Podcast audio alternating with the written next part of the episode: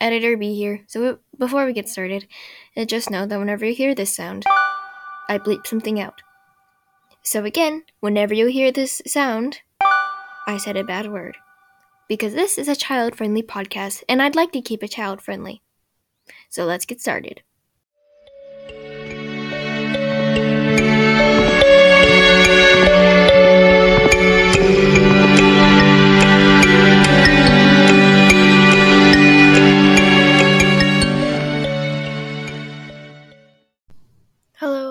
Welcome to ATLA Badly Recapped. I'm your host, B. Today we're going to be recapping Season 1, Episode 1 of Avatar The Last Airbender The Boy in the Ice. Before I get started with the summary, please go watch the actual episode, as I will not do it any justice. Alright, let's get started. So, we start off with the intro, you know, the water, earth, fire, air. But this time, it's the first episode, so it's special this time. And we begin with Katara, one of the main characters, monologuing. She says that her grandmother used to tell her stories about a time when there was a big peace. You know, peace, peace, no fighting. Quite unlike our world. But moving on. The Avatar helped enforce this peace. But the Fire Nation, you know, one of the four nations, was like, Peace? What if? What if I just attacked? And the Fire Nation attacked. It doesn't specify where or when the Fire Nation attacked, but it attacked. So, anyway, the world was like, Avatar, Avatar, help, we need you! And the Avatar was like, Hell nah! And just dipped. So, yeah, the Avatar just disappeared off of the face of the earth. Uh, what a very nice guy. And moving on, back to the present, Katara and Sokka, who is Katara's brother, are taking care of their tribe, the Southern Northern tribe, while their father left to go to the Earth Kingdom to get help to fight the Fire Nation, which is really bad parenting. But moving on. Katara fully believes that the Avatar will return because she is the wholesome one in this show, if you can't tell by now. So we open up on a shot with uh, Katara and Sokka in a boat canoe thingy, and they're fishing and Katara uses her magic water powers to get a fish straight from the water. It's kind of cool, actually. I wish I could do that. But moving on, Sokka um, makes a comment and about his meat obsession, and then Katara's like, "Sokka, look, I caught a fish. I'm I'm better than you." And Sokka's like, "Shh, you'll scare the fish away." Anyways, Apparently, Sokka has a thing about water powers as he causes Katara to drop the fish. I guess they won't be eating tonight. But moving on, Katara says, Katara has this line where she says, At least I don't make muscles at myself every time I see my reflection. Katara, you don't make muscles at yourself every time you see your reflection? What a weirdo. And then we have this dramatic moment where there's a conveniently placed current that they just happen to go into. And they almost die.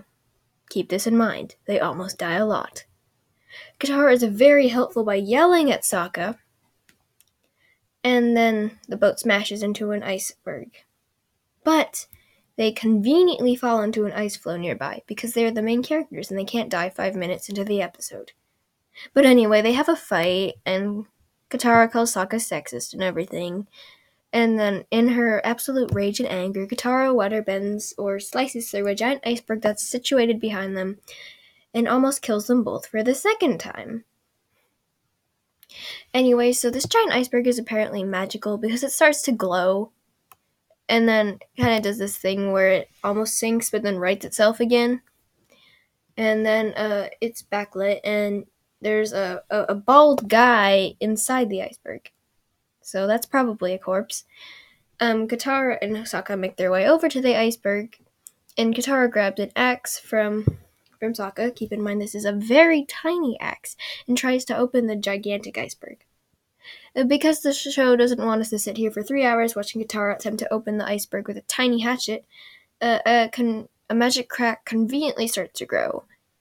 And then, suddenly, a giant beam of light and energy shoots up from the iceberg, alerting a, a, a edgy hot topic teen on a giant ship nearby. Uh, this teenager, by the way, has a, has a really weird hairstyle. It's like a samurai ponytail, but the rest of his hair is bald. It's very weird.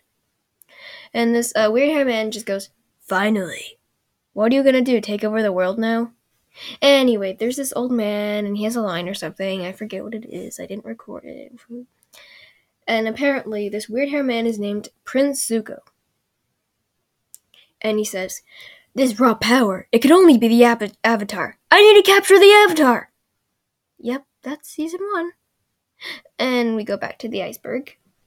And this uh, bald monkey person really epically stands up with the arrow on their head glowing, and then literally stops glowing and then falls down the iceberg and right into Katara's arms. Because, you know, she's there. She's the nice one. Katara, that's a corpse you're holding. And then, because of plot, the corpse opens its eyes and it's alive. And, um, this corpse, bald monkey, just call him bald monkey, looks up at Katara and says, I have something plot relevant to tell you. And Katara goes, Is it a spoiler? I love spoilers. And then after all this hyping up, uh, the bald monkey goes, Will you go penguin sledding with me? And Katara, Katara goes, Uh, sure. Because, um, this random bald monkey is kind of creepy, to be honest. And then, but then we see Appa, who's a giant flying bison, and is so adorable. I want to hug him. And the bald monkey introduces the giant shaggy thing as Appa, the flying bison. And then Sokka has this nice line where he goes, Right, and this is Katara, my flying sister. Because he doesn't believe the bison can fly. And then Sokka gets sneezed on because, you know, it's always him. And he, he now he's covered in bison boogers. Nice alliteration. Moving on.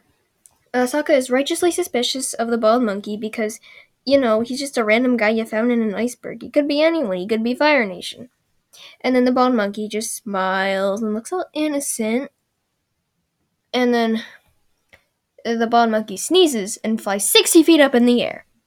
I wish I could do that. Every time I was in a social interaction, I could just sneeze, and then I would fly 60 feet up into the air and away. And the bald arrow man, after landing back down, introduces himself as Aang, and he's an airbender. Because, you know. And then Sokka's like, okay, this is some kind of weird fever dream, I'm out. And then Aang's like, okay, I can take you back to wherever the hell you came from on Appa. Because, you know, they never actually told him where they came from. And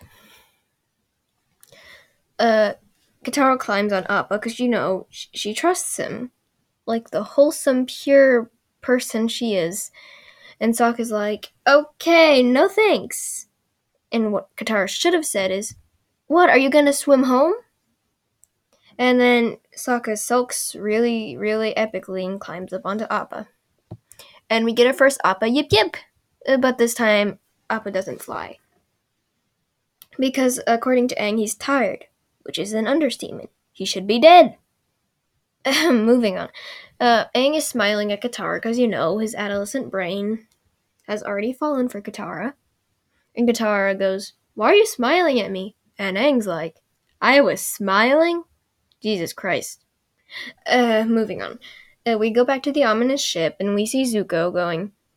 And we see uh, Zuko's li- being literally, I don't need sleep. I need answers. But instead of answers, it's honor. Oh, speaking of honor, we get our first mention of honor here. You know, it's gonna be a thing. Keep that in mind. But back to Appa, we have this really cute moment where Katara goes, "Hey," and Aang goes, "Hey," and they have this conversation, and then they go go to bed because they, you know, it's gonna be a while till they get back to the southern Southern Water Tribe, and uh, Aang has a plot relevant nightmare where where we get some of his backstory, you know, for, for reasons. And uh, he's riding on Appa, and they're in a thunderstorm, and then they fall into the ocean and almost drown. But then uh, Aang's magical powers activate, and his arrows start glowing, and he freezes the water around them, so they're suspended. Really nice. Anyway, he wakes up in a tent in, in the village, and he does he doesn't have a shirt on. looks kind of cool to be honest. But then Katara comes in and she says, "Um, I'm gonna introduce you to the entire village." And he comes out, and the entire village is 18 people. It's a tiny village. It's sad but funny. Anyway, um, so we have uh, Aang goes, uh, why are you, why are you all looking at me like that? Because the, the the village is looking at him like he's some sort of unicorn or a magical being.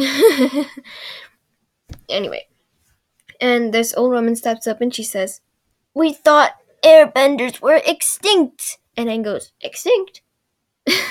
Aang, you sweet child, your entire cut. No, no, no, no, no, no, not the time.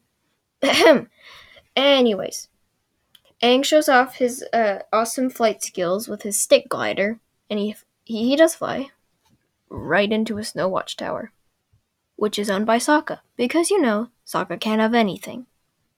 And then we have this funny thing where Sokka gets absolutely destroyed by a snow pile. And then we go back to the ship, where we see Zuko training his firebending with two other fire soldiers. And then the wise old man comes up to Zuko and says, Power in firebending comes from the breath, not the muscles. And Zuko goes, Hell nah! And then incinerates one of the soldiers. And then we've got a casual title mention, and then Zuko goes, We have to go capture the Avatar! And then the old man says, Well, yeah, but I have to finish my roast duck first. And then we go back to the village where Sokka is training literal two year olds, which makes sense because they're at the same maturity level. Anyway, and Aang makes a joke about pee, which we can just skate over. And then we finally get to the to the penguin sledding. And so Aang rushes off to the penguins with an animation that makes him look like Sonic. Aang is Sonic confirmed. And then we see the penguin design for the first time, and they're really adorable. And Aang attempts to to tame them by imitating to be a penguin, and it looks really stupid. And then Katara asks Aang to help help teach her with her bending, and he's like, "But I, but I'm an airbender, you idiot." And he asks, "Is there any other waterbenders in your village?" And Katara says, "No, she's the only waterbender." She says it all dramatic, like, "Katara, you're the only waterbender in 18 people. What a shocker!" Anyway, so Aang is actually really nice in the scene, and he says, "I can I can help get you to the North Pole, to the Northern Water Tribe, and we can find a teacher for you there." And Katara is like, "But how?" And then Aang's like, "I have a literal flying bison. We can just fly there." Anyway, moving on.